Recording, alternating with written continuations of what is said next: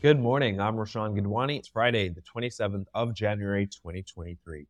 The bullish momentum in Singapore stocks continued for the third consecutive day on Thursday, even as regional markets traded mixed. The benchmark Straits Times Index rose 0.7% or 24.42 points to close at 3,377.19. Wall Street advanced in choppy trading on Thursday as investors grappled with an onslaught of economic data and a string of mixed corporate earnings, all while eyeing the clock as it ticks down toward next week's Federal Reserve monetary policy meeting. While all three major U.S. stock indexes were green, mega cap momentum stocks, buoyed by Tesla Inc.'s earnings beat and upbeat sales forecast, helped put the NASDAQ in the lead. Rents and prices of Singapore industrial developments rose for the ninth straight quarter in the fourth quarter of 2022 amid growing inflationary pressures, according to JTC's market report released on Thursday. Prices hiked 1.7% on the quarter and 7.5% on the year. This came in spite of interest rate hikes and a plummet of 14% in transaction volumes, according to estimates based on caveats lodged for industrial properties. YKGI on Thursday launched its initial public offering for a listing on the Catalyst board of the Singapore Exchange.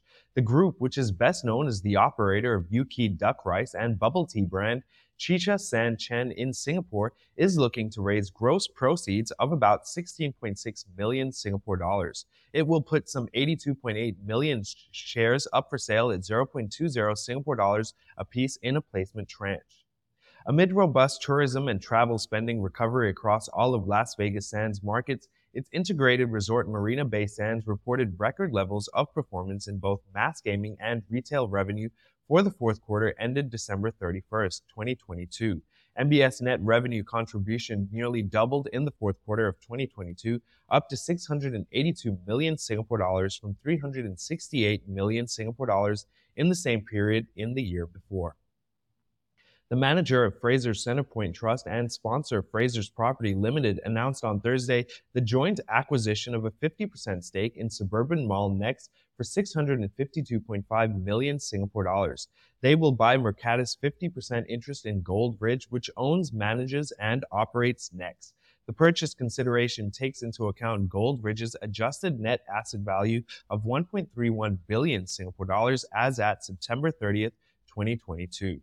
Mapletree Industrial Trust distribution per unit dropped by 2.9% to 3.39 Singapore cents for its third quarter of financial year 2022 and 2023 ended December 31st, 2022, from 3.49 Singapore cents in the corresponding year ago period.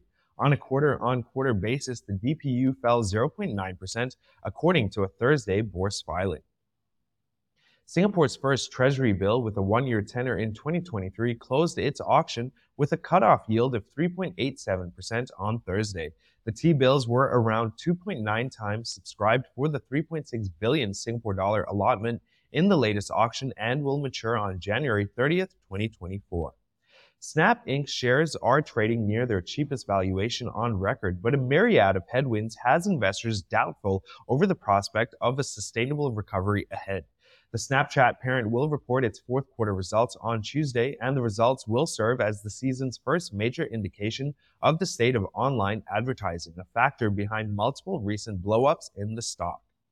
A year after Blackstone Inc. chief executive officer Steve Schwarzman told investors the firm would reach 1 trillion US dollars in assets under management in 2022, it is shy of that mark. The world's largest alternative asset manager commanded 975 billion US dollars at the end of last year, up from 951 billion US dollars in the prior quarter, short of the milestone its senior leaders once thought was just around the corner.